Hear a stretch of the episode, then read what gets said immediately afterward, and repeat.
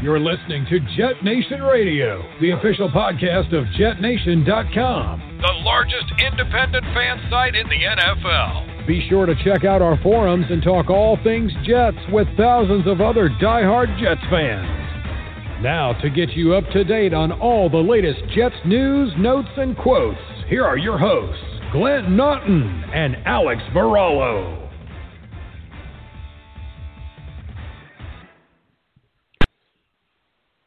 Good evening, Jets fans. I am Glenn Naughton. This is Jet Nation Radio.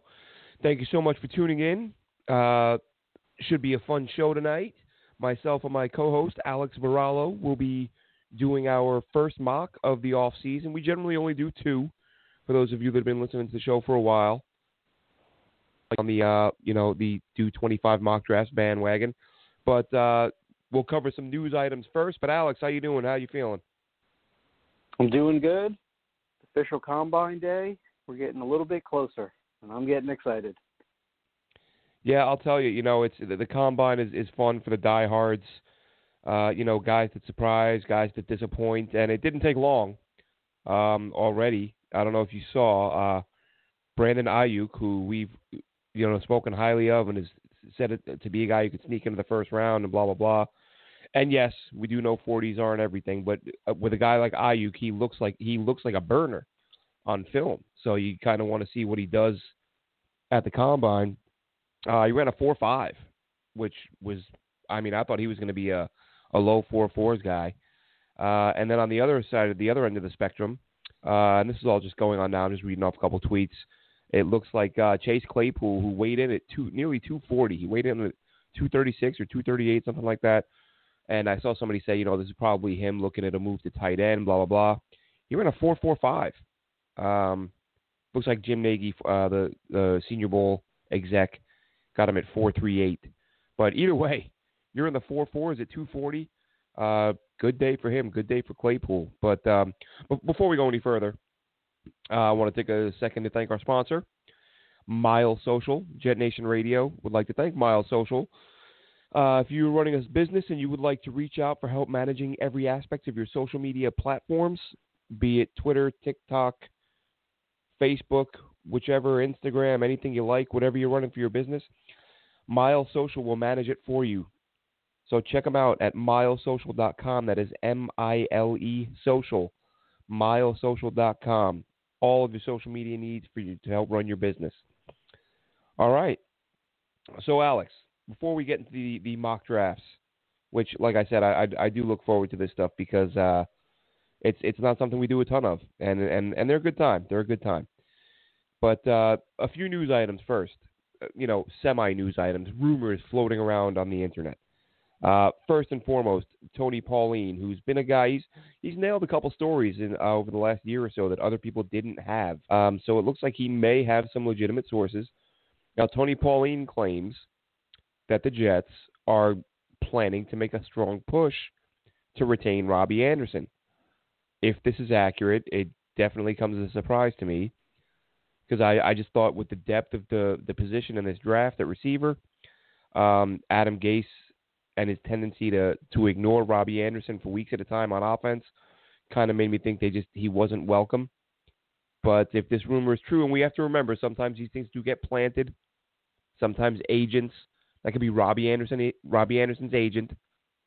You know, you scratch my back, I'll scratch yours.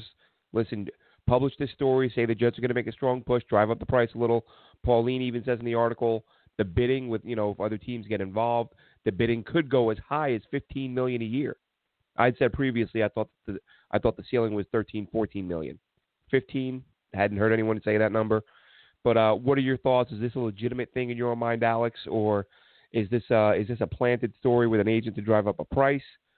Is Robbie Anderson somebody you would pay fifteen million dollars a year for, taking the fact that this draft is insanely deep at wide receiver?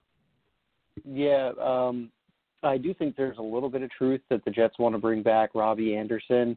Uh, I'm not sure if they're looking to to throw a $15 million contract at him. Uh, I'm I'm just not too sure about that. Um, I just get a little leery with about his value um, with this team and with other teams uh, because he's been uh, an RFA tag the last couple of years with a second round tender, and no one's picked up the option on him. Uh, now we know that there was some people that were interested in during uh, during the trade deadline last year, but nothing really came to uh, you know to any agreement. And basically, what other teams were asking for uh, was not enough in the the minds of Joe Douglas and the front office. You know, they valued him a lot. The Jets seem to value him a lot greater than the other teams in the NFL do. So, uh, you know, I kind of feel that you know Robbie is uh, trying to bet on himself by testing the market and seeing what he could get. Um, I'm just kind of hoping that this kind of works out to the Jets' favor, to where he tests the market, he realizes that he's not, you know, a 15 million dollar, uh, you know, annual per year style receiver, and maybe he'll come back to the Jets and look to do something between the nine to 11 million range, and I think I'd be just fine with that. Yeah, I agree. I'd, I'd be all right in that range. Like I said, it and it's it's weird because having said previously that I could live with them paying 14, it's like all right, well, is 15 that much? To, like, at what point too much? Because I know, you know, I kind of came into the off season thinking 11 or 12 would get it done, and I think that may have gotten it done if they approached him during the season. But now that he can sniff free agency and he knows the bidders will be out there, that's when you say, all right, that's going to drive up the price. And that's when I kind of settled on, all right, I, I could see them going 14. I could live with that. And then it's like 15. It's like, at what point do you say, all right, listen, I and listen, no one's no one's been a bigger advocate for Robbie Anderson than me. Um, for those of you that were listening to the show back when he was an undrafted free agent, how impressive he was at Temple uh, when he faced off against William Jackson when they played Cincinnati, and William Jackson was a first round corner, and Robbie Anderson had like 11 catches for 140 yards against him and I yammer about that every week. So no one's been a bigger supporter of Robbie than I have. Um, but 15, I, and I, I wouldn't have an issue as much of an issue with 15 if not for the fact that like there's just so many receivers in the draft class. Alex, I, I tweeted out earlier, half joking, I, I do these mocks, ten more picks because I feel like in every single round there's two or three receivers that are great value, and I'm just like I can't I, I, I have to restrain myself to to not pick six receivers when I do a mock.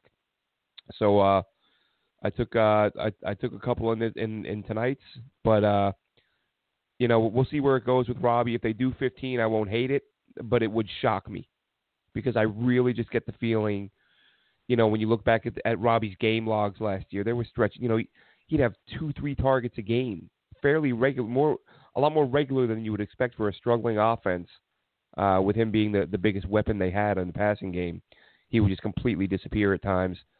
Uh, you know, is he getting jammed at the line? You know, it's entirely possible, but Jesus, you know, you're this this offensive genius, Adam Gase. Find a way to get your best receiver open, um, or you know, get him some targets, and it just wasn't happening. So I just, I just, don't, I, I think Adam Gase just doesn't have time for the guy. So I think he will be gone, not because I want him gone. Just think that'll happen. Uh, more rumors today. Again, I think it was Tony Pauline again just and he, he said this a couple weeks ago and and doubled down on it today. Uh, fully expecting the Jets to go after Conklin, uh, Jack Conklin, really hard. Tennessee Titans O lineman, as well as Joe Thuney. I don't see any way they get both. The more I think about it, um, I just I just have a hard time seeing players are going to come here. They're going to want to be overpaid, uh, and I think Joe Douglas is going to be a little bit more disciplined than that but we'll see how that goes. But if it's Conklin, how much? I mean, are you willing to pay twenty million a year for Conklin, or eight? What's what's your ceiling for Conklin to come to be your starting right tackle? Yeah, I was thinking about this yesterday, and you know with Joe Douglas and his crew need to do is, you know, once they start figuring out, you know, what tough cuts they're going to make and and how they can try to extend their their salary cap situation, they have to allocate a, a particular set of money that they want to put into the offensive line because that is the biggest need. I understand, you know, people are pounding the table for pass rushers, people want corners. Trust me, the Jets are are going to address those positions. They just understand that right now when you have a young quarterback and he's going into his third year, he's 22 years old, uh, you traded up a huge package for this kid. So the Jets have to do everything humanly possible to make this work. so that it doesn't look like they made a bad decision when they decided to, you know, trade a, a lot of future commodities to get Sam Darnold. So for me, I think that you have to allocate it somewhere between, you know, 40 to possibly 45 million dollars, something in that range. Um, if you can get, you know, right around the 40 mark, maybe you sign a big ticket guy like Conklin around the 14 to 15 mark, and then you see what you can do with the other 25 million. Maybe like you had suggested a while back, bringing in Alex Lewis, maybe a Graham uh, Glasgow, who has versatility as guard and center, maybe a Connor McGovern, who has the same versatility, and then you try to figure out we're going to spend at least 35 to 45 million on the offensive line and leave one or two maybe spots where we could look at the first or second round of the draft and possibly look for a potential long-term starter. You know, so if they decide to shore up the tackle positions before the draft, and you know maybe you find a way to get Beachum and Conklin and a Glasgow, and then you're going into the draft saying, okay, maybe we just need to look for a future center and a guard, and we're done. Um, but you know you can't you can't not have uh, this idea to you know give out seven eight million dollar contracts and get a marginal offensive line and think that you know we're going to coach up the offensive line here. They do need to get some premier talent on this line in one or two positions um, in order to protect Sam. So I, I wouldn't pay 20 million toward Conklin. I'd be fine at 15. Um, same thing goes with the Scherff.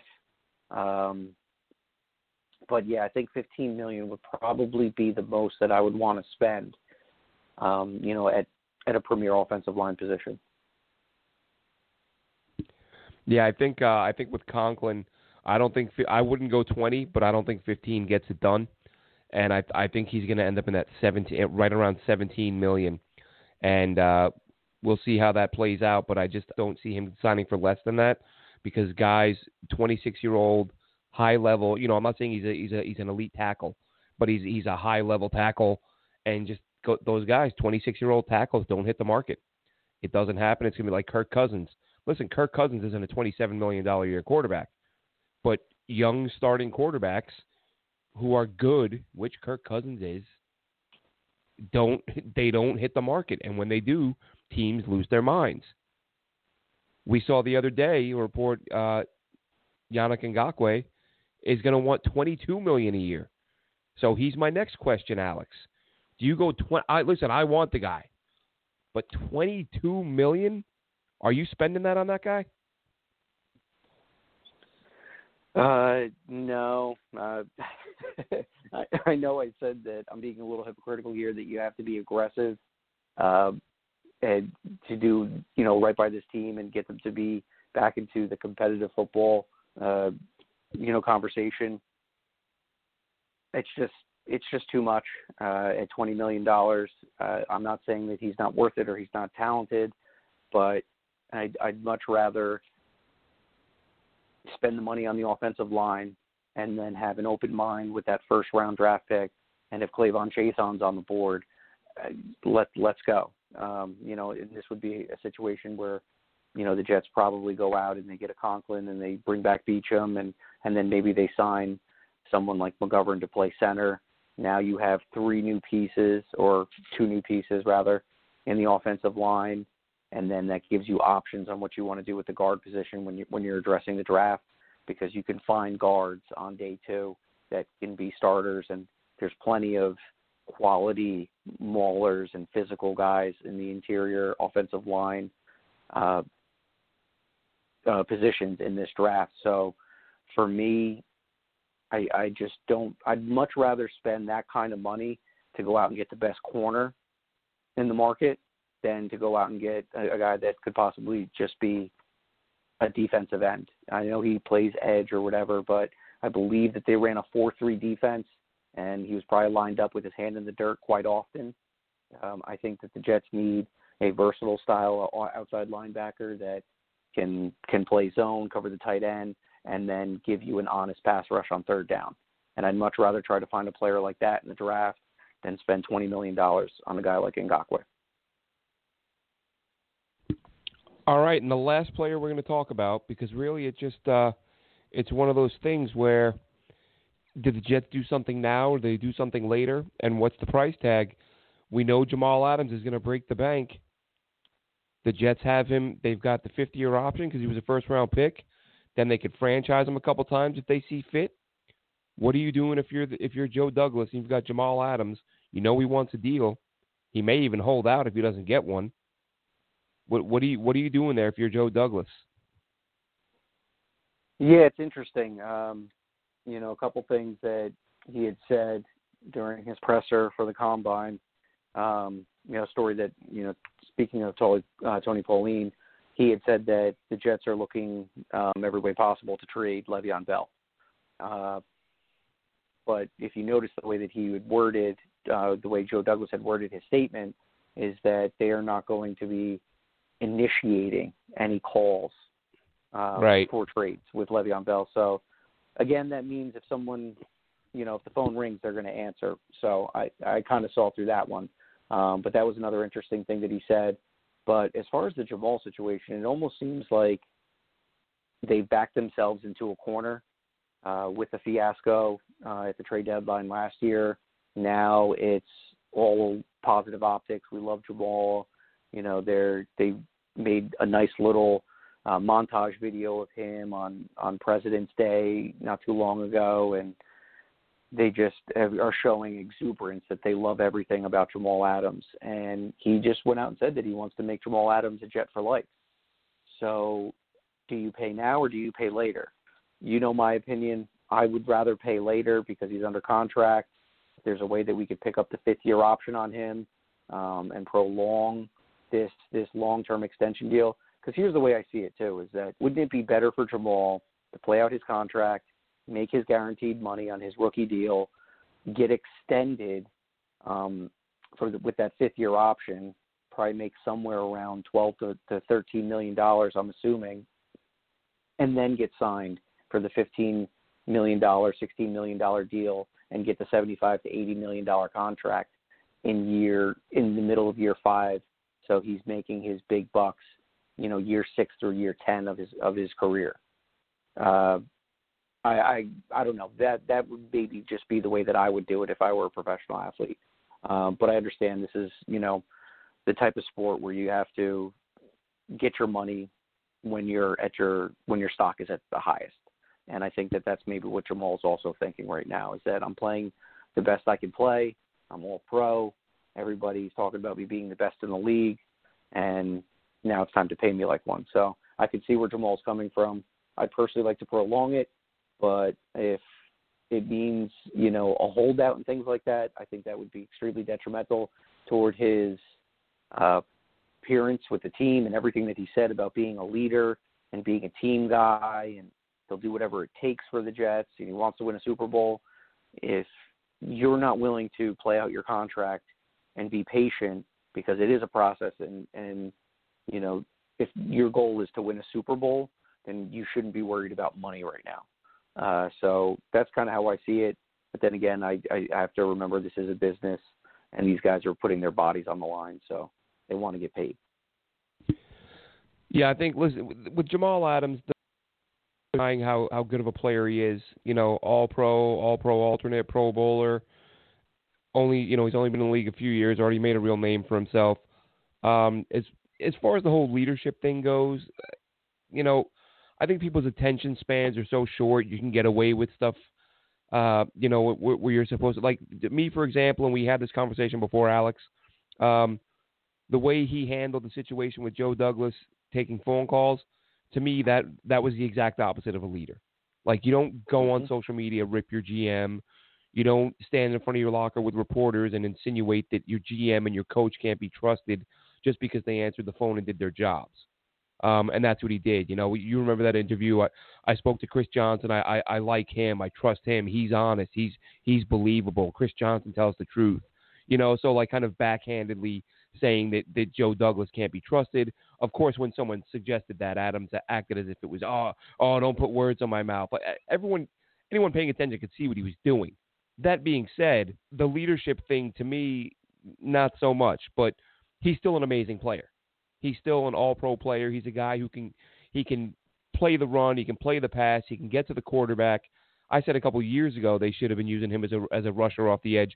That short area quickness he has, you know, he, even if he doesn't have a great 40 time, if you can cover 10, 15 yards as quickly as he can, you're gonna get you're gonna get to the quarterback. I have no doubt he would have had double digit sacks this year if he stayed healthy. It's unfortunate that he didn't, but he is going to get a huge contract at some point. The thing there is, I don't think Jamal Adams is going to give them the choice. I think he's going to, and I could be wrong. I'm just guessing here, but I think he's going to hold out if he doesn't get a big deal. I think he's looking at other safeties that he sees that he's better than, and they're getting huge contracts. And like you said, you know, the the two most important parts of your statement, Alex, A is that it's a business. B, you know, they're putting themselves on the line. So Jamal Adams can go out there, you can play a couple more seasons and risk an injury and lose out on potentially 40, 50, 60 million dollars. I don't think he is. Yeah. I think he's I think he's going to want a brand new deal, paying him six, 15, 16 million a year, or I think he's going to say trade me. Um, we'll we'll see where it goes if that does in fact happen. But uh, I, I think it has the potential to be a long, drawn out, ugly thing. I know Joe Douglas said what he said. I tend to, you know, I, I, I tune in, I watch, I see what the coaches say, what the what the GM says, even though I know 99% of it is garbage, if not 100%. Um, canned answers, uh, you know, the Brian Winters thing. You know, talking about Brian Winters in a way that would suggest that, uh, you know, there, there's a really good chance he'll be back. I just don't see that happening. I don't see Brian Winters yeah, coming was, back. That was odd the way that he had had phrased that that they only have one starter coming back, and then he mentioned oh, Brian Winters, and I was thinking that he was going to. He's at opening day starter. Opening, yeah. So I guess yeah, it, he was an opening day starter. So I guess he did say that correctly. But I was just almost think. I guess a lot of it could be seen as did he just kind of throw a little shade toward Jonathan Harrison and Chuma Edoga? But yes, you are correct. He's an opening day starter. So he yeah, he, he specified his, his statement. Yeah, and and listen, Brian Winters, man, you got to love the guy's heart. The guy plays his ass off. But listen, he has been more hurt than he's been the last three years, which has led to him being a pretty bad player.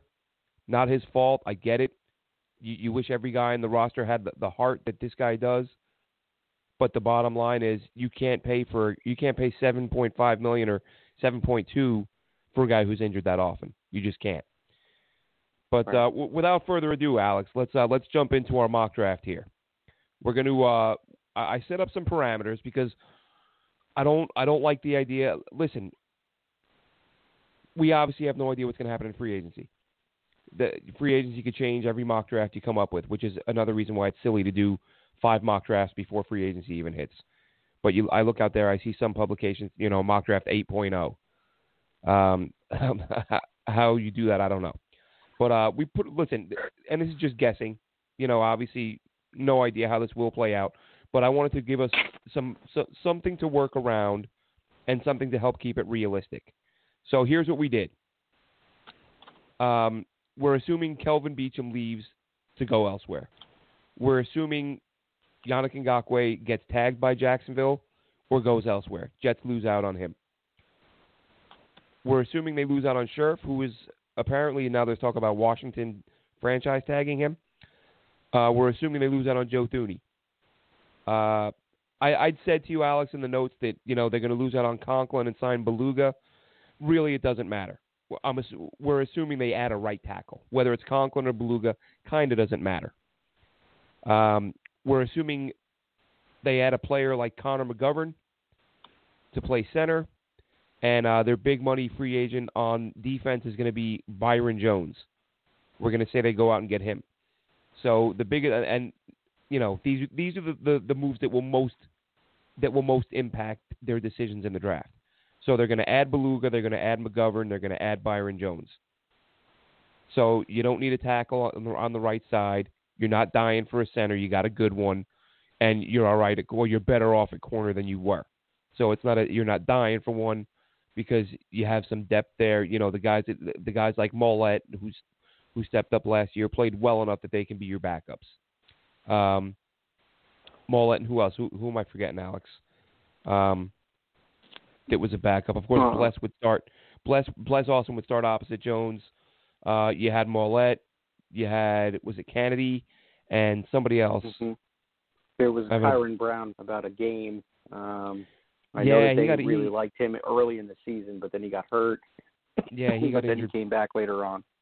Yeah, he got he got hurt pretty quick, but uh, but either way, also Nate it- Hairston, but I don't know if he's going to be sticking Har- around yeah, for Nate another Hairston. year. That, that's what I was trying to think of. Nate Hairston if he comes back. Mhm. So um, we're going with one big money corner in free agency in Jones. We're going with McGovern. We're going with Bulaga. Um, I see people out here on Twitter telling me, you know, they got to sign Conklin, Scherff, and Thuney. Like that. Okay, there, there's 60% of your cap space on three guys. You're not signing three guys who are going to be asking for 17, 18, 19 million a year. So those are the three. Also going to have Alex Lewis returning. He's going to be more of a, a backup slash compete for a starting role. And I also threw Brent Qvale in there on a one year deal because if uh, he- I thought he looked all right at guard when he played there last year. I just feel like he can be a vet who can play a little bit of guard, a little bit of tackle, step in if somebody gets injured. Uh, you could do a lot worse in terms of backup player. Um, we're using the draft network, and we're only taking players who are on the board when the Jets pick. Um, this is, you know, sometimes I see these mocks where guys are taking guys that are going to be gone in round two when they're grabbing them in round five. Um, it, it gets kind of ridiculous. So, on the board on the draft network on our simulation, then we can't take that player. So that's what we're working with here. And so, getting things underway, Alex. Uh, I- I'll just start it off by saying in the first round we both took the same player, Andrew Thomas, Oh, left nice. tackle out of Georgia. In both our drafts was there. Uh, give me your thoughts on Thomas, Alex. Why, why is he your pick? Yeah, I think that this is this is a safe pick for Joe Douglas to start out, you know, his regime with the Jets in his first draft as a GM. Uh, this is a balanced tackle. Uh, talked about early on in the process as the number one consensus tackle on the board, but as these uh, analyzers have done more of a deeper dive, it seems that people are have modified their boards a little bit and some people have him sliding just right outside that top 10. Uh, I think that this is just going to be a quality, easy, not a slam dunk, you know, not a layup either. It's just a very, very solid pick and a good base for Joe Douglas to start the draft with. Get somebody to play the blind side that hopefully locks it down for the next 10 years. Yeah, I think it's weird. I, I took him. I mean, for, listen, I, I don't understand how this guy was uh, a, sort of a con- consensus top three, top five pick up until about a month ago when he started to fall on all these mocks. And I think it's a combination of things. More teams that need quarterbacks, of course, you know, because one thing I've mentioned and it's been mentioned by others that you kind of had the the Chargers penciled in as likely to take a tackle. Then they're parting ways with Philip Rivers, so all of a sudden they need a quarterback and then you have other guys that declared. You know, Okudah. There was people unsure if he was going to declare. He declares as another guy that's going to be in the top five, and guys start getting pushed down. And then you have Mekhi Becton, who was being talked about as a second rounder, and all of a sudden Mhm. Daniel Jeremiah comes out and pegs him as his his favorite tackle in the draft, has him going four, and everyone jumps on board with that. Now the difference here, Jeremiah is probably as as respected a guy out there as there is. I you know he, probably him and Mayock were the top two guys, and then Mayock goes and gets a GM job. So really, I think Jeremiah is a guy a lot of fans lean on as a former executive. We know he's got a history with Joe Douglas, so Jets fans kind of tune into him quite a bit. Um, and all of a sudden, you see you see guys start to drop. You know, the, the, all these mocks, all these prognosticators, and all of a sudden Thomas is no longer a, a top 10 guy, and we're seeing him go, or I should say, no longer top five, and you're seeing him last till, you know, 9, 10, 11, 12. So if he's there, I mean, listen, the bottom line, the, the Jets should be taking the best tackle, whoever it, whoever it may be. Um, I'm going with Thomas because he was the best tackle on the board when I did my simulation. And you're getting a guy out of a major program who's been in some big games and you know SEC face great competition on a regular basis. It's a no-brainer pick to me, and uh, if the Jets come away from the come away from the draft with, with this guy as their as their pick at 11, I think every Jet fan should be absolutely ecstatic. And listen, Sam Darnold's blind side's protected for the next 10 years, right? That's the plan if you get a guy like that. And uh, oddly enough, Alex, we had the same player again in round two, but this is the, the only two times this is going to happen, much, folks. Huh? We're not we're not going to sit here and go through uh you know eight nine picks and have the same guy in every spot.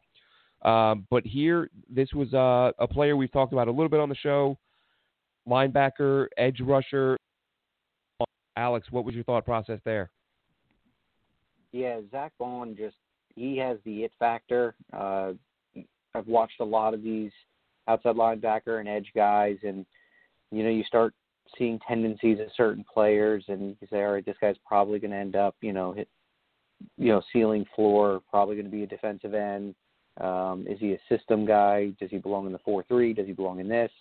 I just kind of felt like the way that Zach pl- plays his game, he could easily be plugged into a three four or four three. Um, you know, his coverage ability. Uh, you know, I wouldn't want him going out and and covering man coverage on tight ends, but dropping back into a flat and picking up somebody, um, just being a presence so a quarterback has to look elsewhere. I think he would hold his own like that. But uh, as far as like you know, getting more dogs on this lineup, I, I think that there's a little dog inside Baun and definitely someone that would be solid against the run on first and second down, and give you an honest pass rush on third down. Kind of like I talked about just earlier in the show. I want somebody that can be solid and be versatile at the same time, and I think that's what you get with Zach Baun from Wisconsin. Yeah, that's one of my favorite things about about Baun is his, his versatility.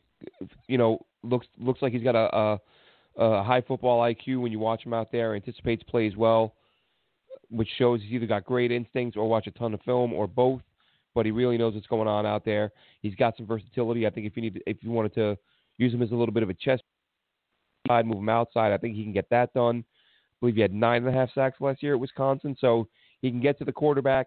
He can play in a few different spots, and I've I've seen him mocked pretty high. I've seen him mocked and off the board by the time the Jets pick in the second round, which is the 48th pick. Um, this particular time around, he was on the board, so I took him. And uh, and this is where we start to split now, Alex. Uh, we both took Andrew Thomas. We both took Zach Baun. With the first third rounder, the Jets own Jets own third rounder, pick 68. You stay on the offensive line, and I went wide receiver. Alex, you go guard Damien Lewis out of LSU. Go ahead and uh, break that down for us. Yeah, you, you know, I basically um, I'm a huge um, you know Lloyd Cushenberry fan, and as I'm watching him, I'm I'm looking at the right guard right next to him, and I'm like, man, these two guys are just out there, just burying bodies out there, and you can see that he plays very very physical and mean. Um, he's got you know a chip on his shoulder, it seems like, and and he's looking to to be one of those people that not trying to hurt people, but he also wants make sure that his presence is felt on the field. And uh, Damien Lewis uh, definitely has that tenacity that you want with an interior offensive lineman. Um, he would be very solid, you know, on the move. Uh, he's got good feet, and you know, I believe what a lot of the the run scheme is is kind of a zone scheme. So his mobility and agility, I think he's completely fine, and he would fit right in as far as that's concerned. And he would be a plug and play guy. I, think uh, day one. I think he he's definitely a plug and play guy, and he's you know listen you, you can't go wrong. There's some programs that just seem seem to churn out quality players on a regular basis. LSU being one of them. So I don't think uh, I don't think you can go wrong with that pick. Uh, for me, again, I went with Mims only because, as I mentioned, so much depth at receiver in this class. But I, want you know, you probably could wait till round four, you know, or the, that second, third round, or the fourth round, and still get a couple of good wide receivers. But I wanted one of the game breaker types, and I feel like Denzel Mims fits that description. I don't think he was asked to do a whole deep a lot. Then we saw him at the Senior Bowl, where he started to fly up draft boards.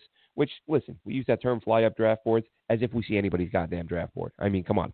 Um, you know, but but the buzz from the the former scouts, the rumors, the insiders, the you know the, the draft nicks, people of that nature. But you could see why. I think PFF had him They said they had him ranked as like the 60 something best best player in the draft, um, and they bumped him all the way up to 37 after that showing at the Senior Bowl. And it wasn't just PFF; there were plenty of blown away. Uh, you know, looks like he's going to be a guy who's going to test well. I'm anxious to see how he does at the combine this week. But I went Denzel Mims. Give me give me a big receiver who can beat you deep and uh, shows great hands and body control. And I'm I'm taking Mims with that first third rounder. And then with the second third rounder, pick 79, Alex, you take your first wide receiver in Texas wide receiver Collin Johnson. Yes, um, I'm a big fan of Collin Johnson. Um, I think that he's kind of one of those guys like uh, Jalen Reagor, where if you you start looking at the stats and and you're only looking at that and not looking at anything else, you're probably thinking, why would you take a guy at this position? Um, Collin is is extremely unique and athletic. He's one of the the bigger wide receivers in this class, uh, but he can play inside and he can play outside. Um, he brings good physicality. Uh, you want to talk about somebody in the red zone and go up and and win at the catch point. Uh, look no further. Um, he can provide a, a good deep threat um, and and take the top off of the defense, and he can also be a good short to intermediate guy as well. Um, very good short hands, and I, I think he's got wide receiver one uh, qualities. But you know, when you're looking at a class with with this many uh, talented wide receivers, you know, a lot of these guys are just gonna gonna fall and slide, uh, mainly due to particular teams' needs. Um, and you know, wide receivers uh, are plentiful in this draft, so I'm sure there's probably going to be a lot of you know players like Collin that will be available on that day three um, that will be playmakers and game changers. You know, uh, early on in the process when when the season starts. Yeah, and that that's you know we've talked about the depth at the position, and that's why you know what you just said. This is going to happen. Uh, every every mock I've looked at, whether it's on the forums at JetNation.com, which if you're not a member, get logged in, get signed up, comment on our forums. Um, I see people. Oh, there's no way that receiver's going to be there at that.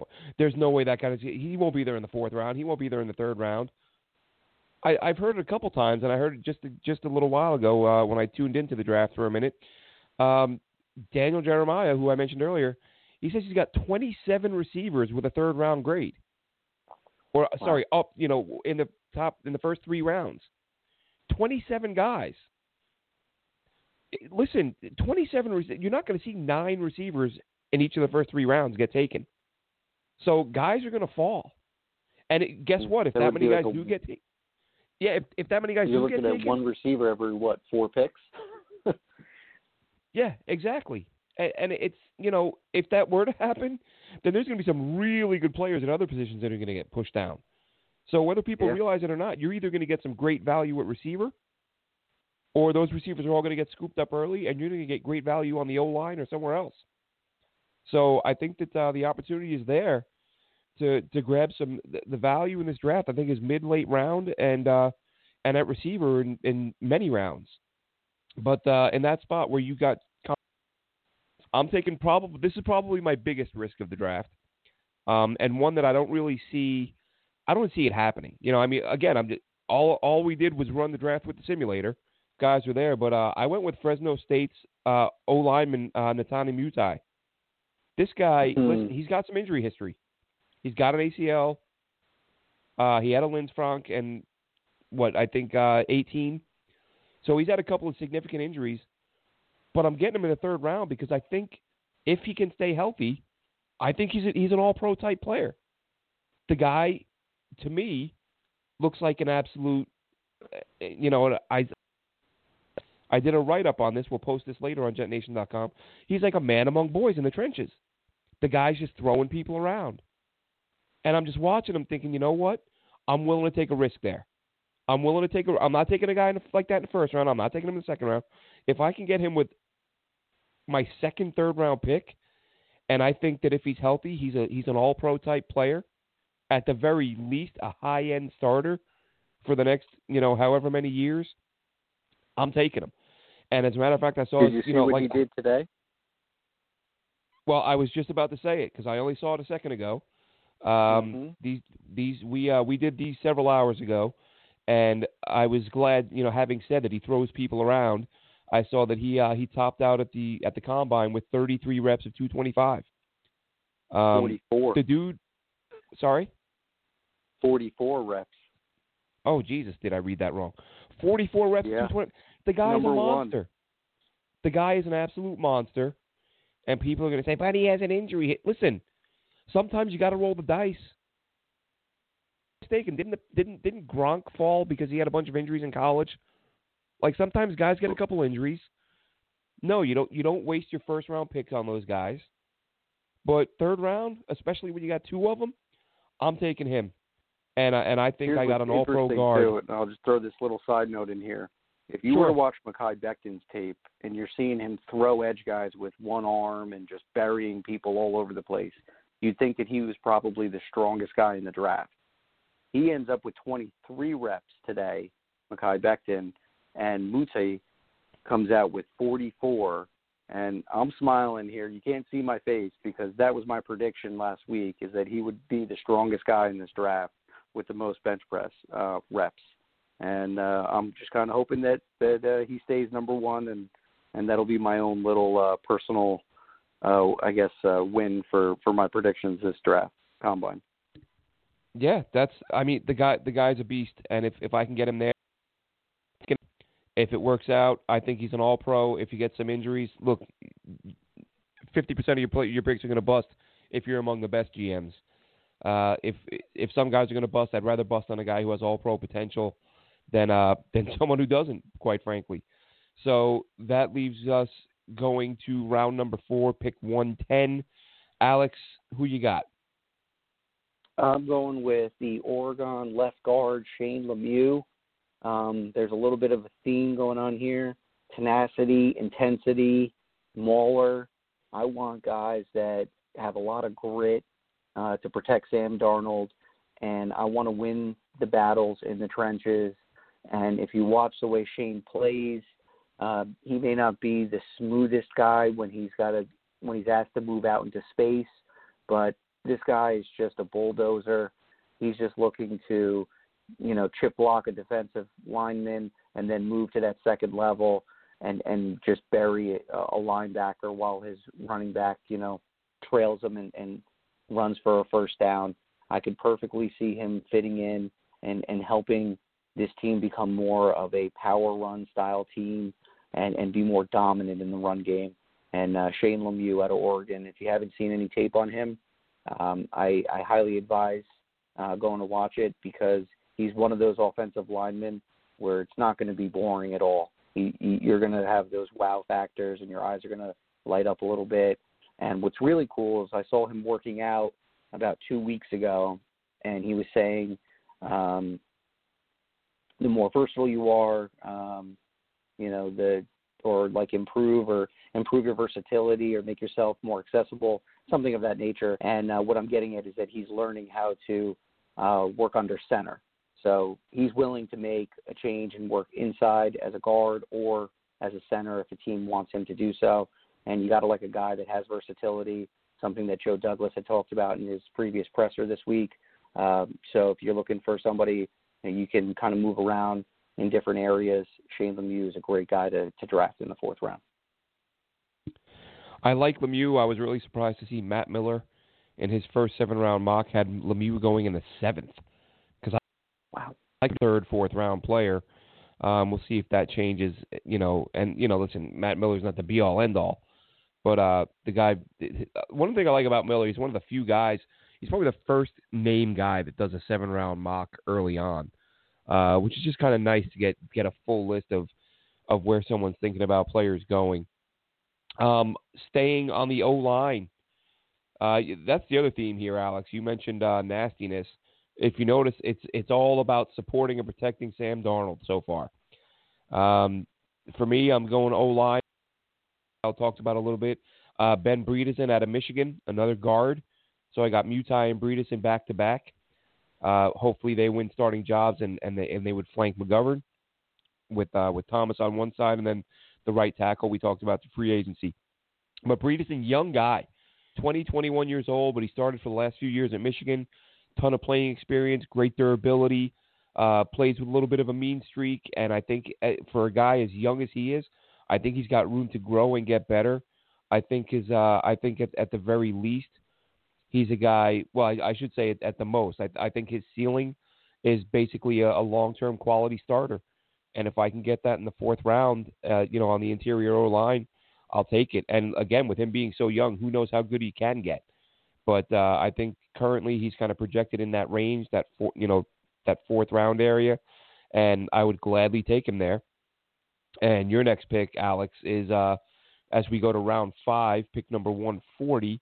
I think this is one of the more entertaining, one of the, uh, I mean, talk about a guy who's fun to watch. Um, I was glad when I saw you put him on your list because I thought about putting him on mine and I, I didn't, but I like getting his name out there. Uh, go ahead and, and tell the people who you took and tell them why. Uh, Lynn Bowden Jr. from Kentucky.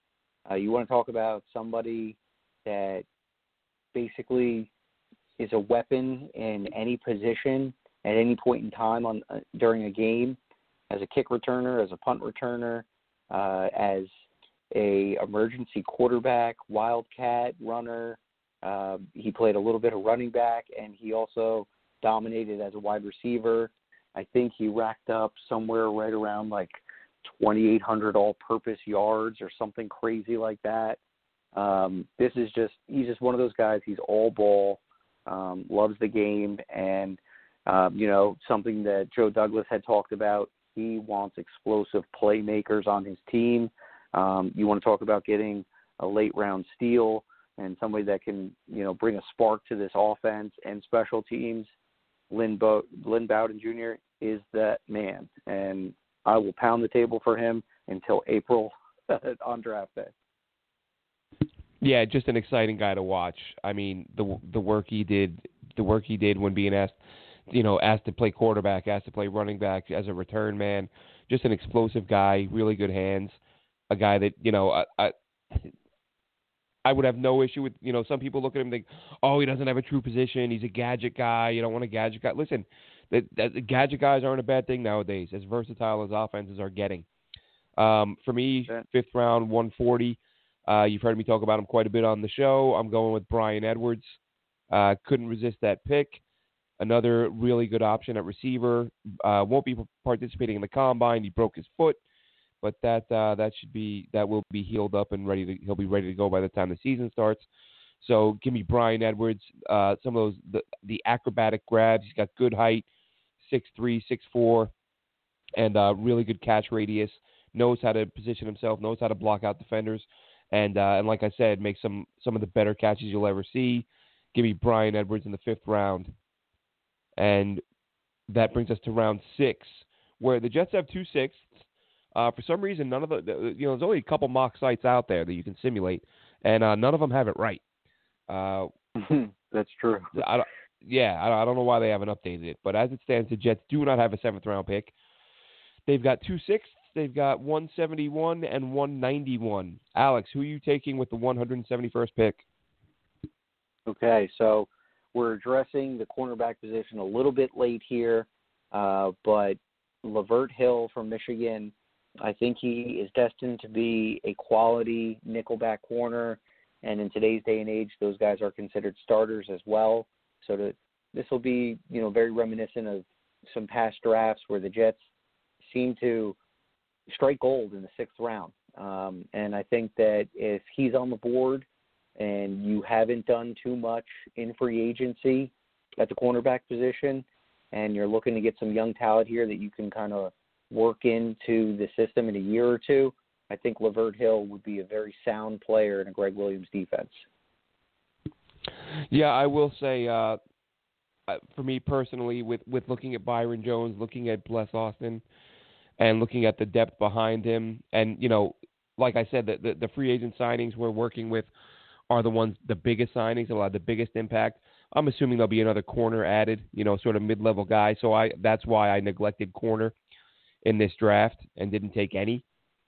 What I did do, um, I went with another receiver, Alex.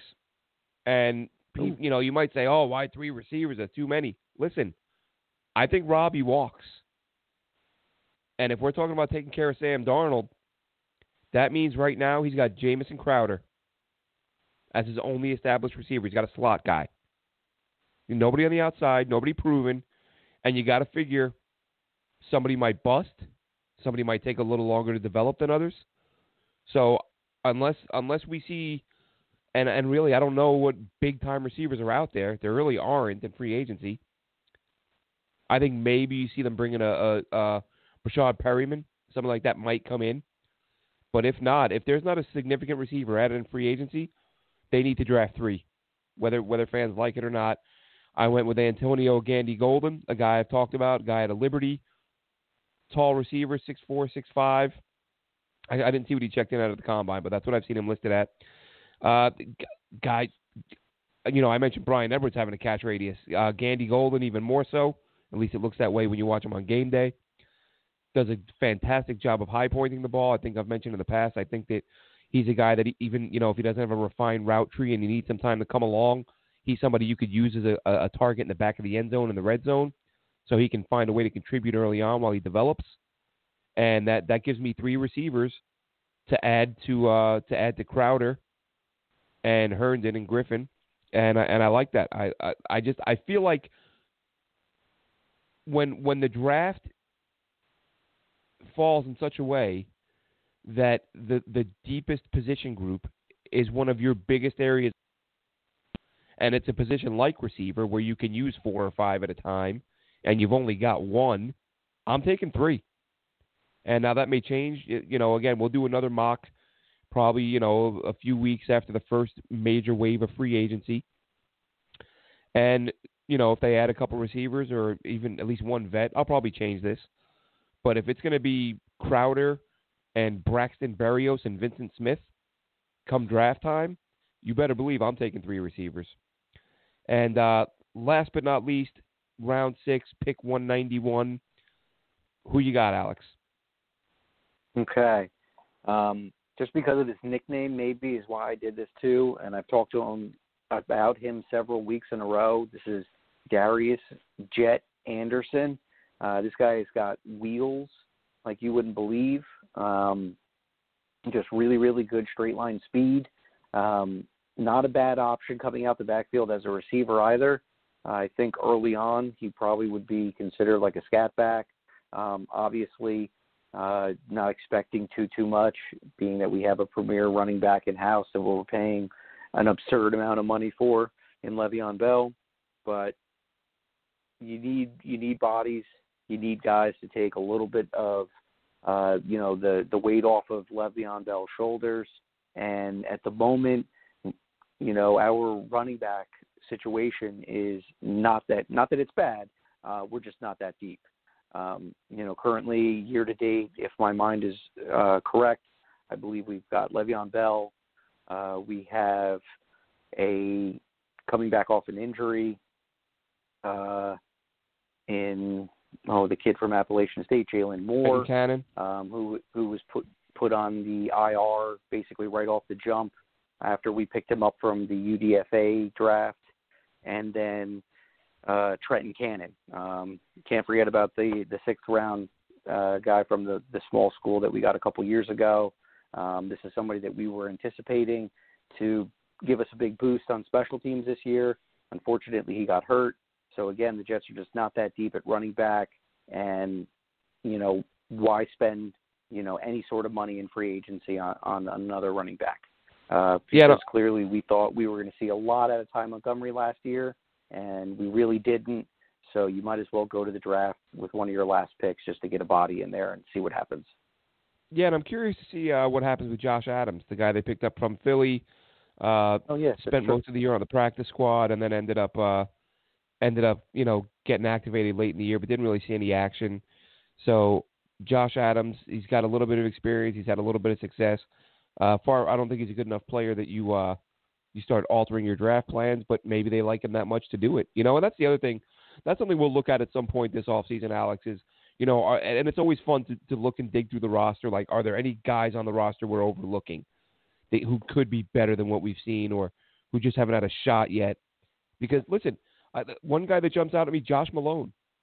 Jo- Josh Malone is a yeah. six foot three, six foot three speedster who, you know, people thought would be able to play in the league and hasn't done a whole lot, but he's you know, he, he's a guy that I think it was uh, Dan Leberfeld, and I could be wrong if I'm. Uh, I hope I'm not misquoting him here, but I think Leberfeld said that he he thinks the Jets really do like Malone um, as a guy who could you know sort of come along next year. So, you know, at some point we'll do a deep dive on the practice squad.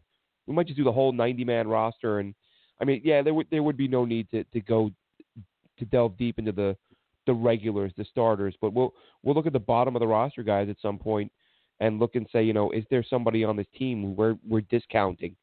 You know, Jalin Moore is is who you were talking about out of Appalachian State.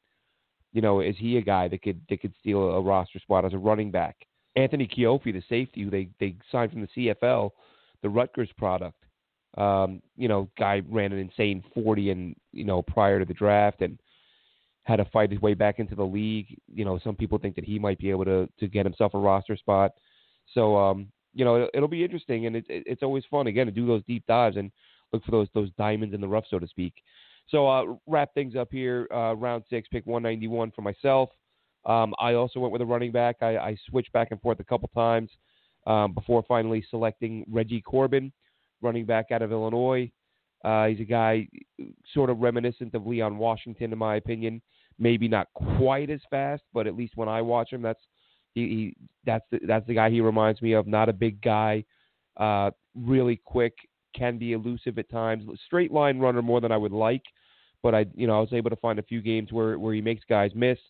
Um, fantastic balance. Saw some runs where he, you really thought he was going to go down, and he managed to keep his feet and keep moving forward. And let's face it, you know when you're talking round six, seven, these are guys that, that make a roster kind of 20% of the time. But he's a guy he can be a return man if they want him to, and uh, good hands out of the backfield.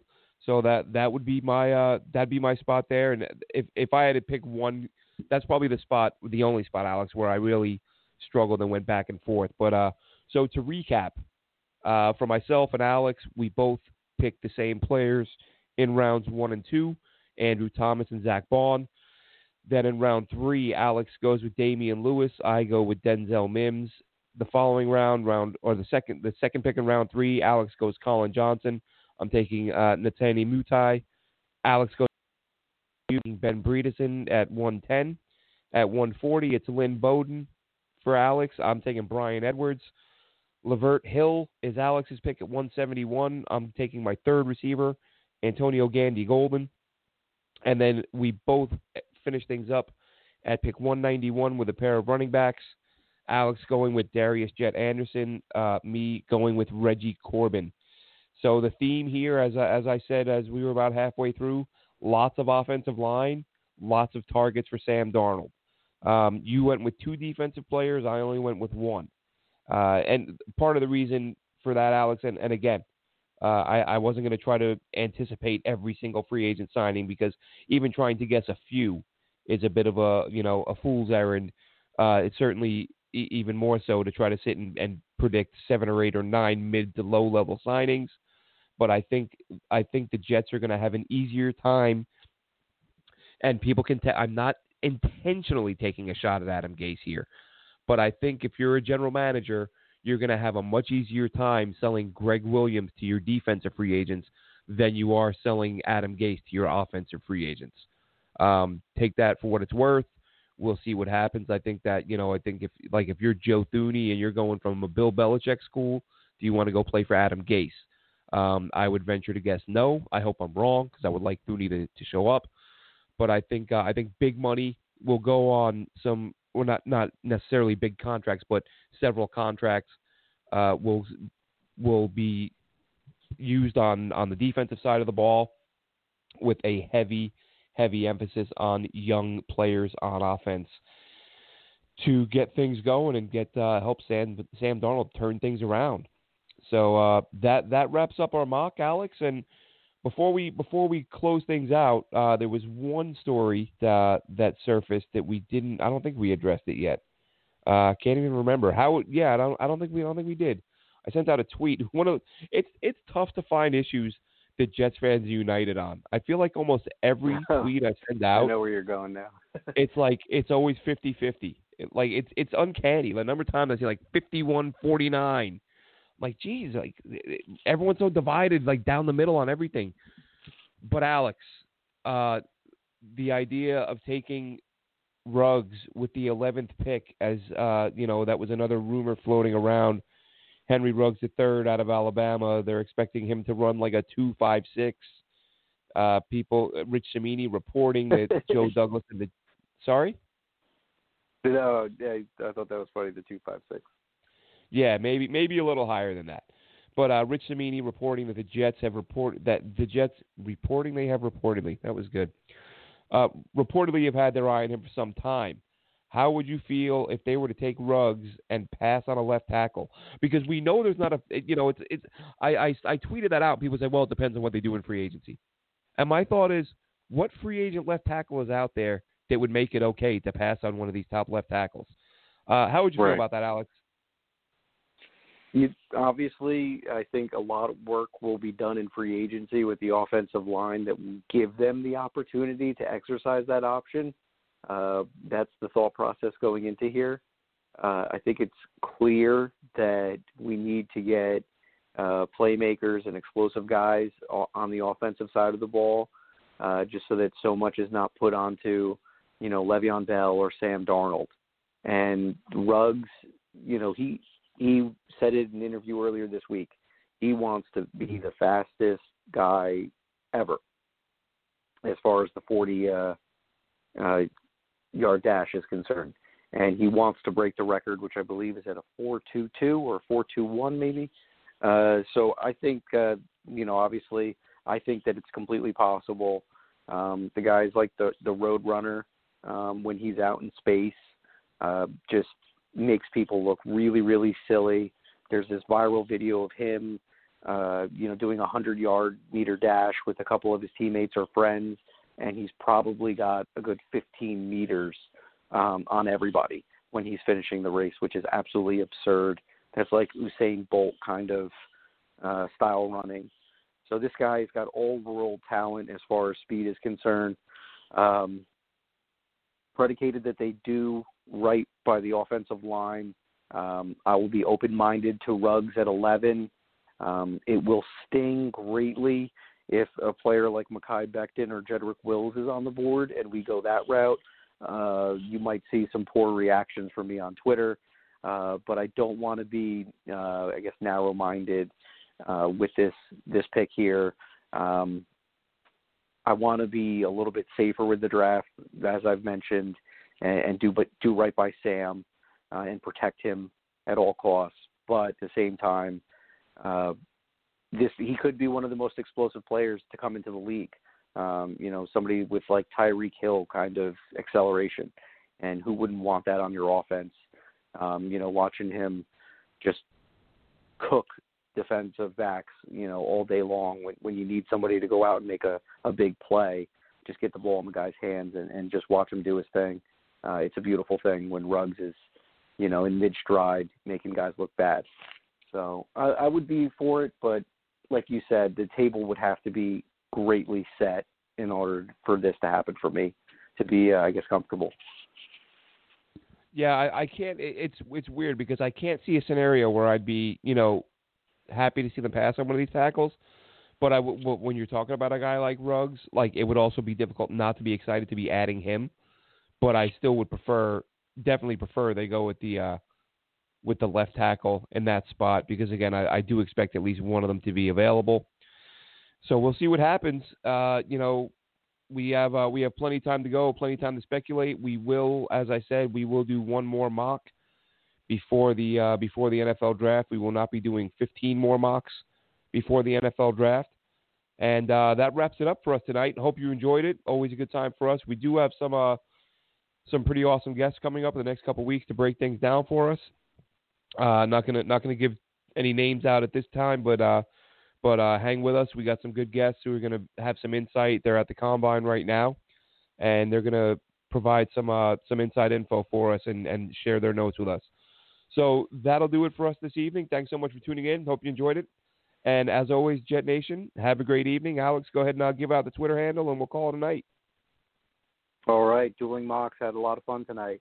Uh, Jets fans, let us know what you thought. Please interact with us on Twitter, and you can follow me at NYJetsLife24. Have a good evening, Jet Nation.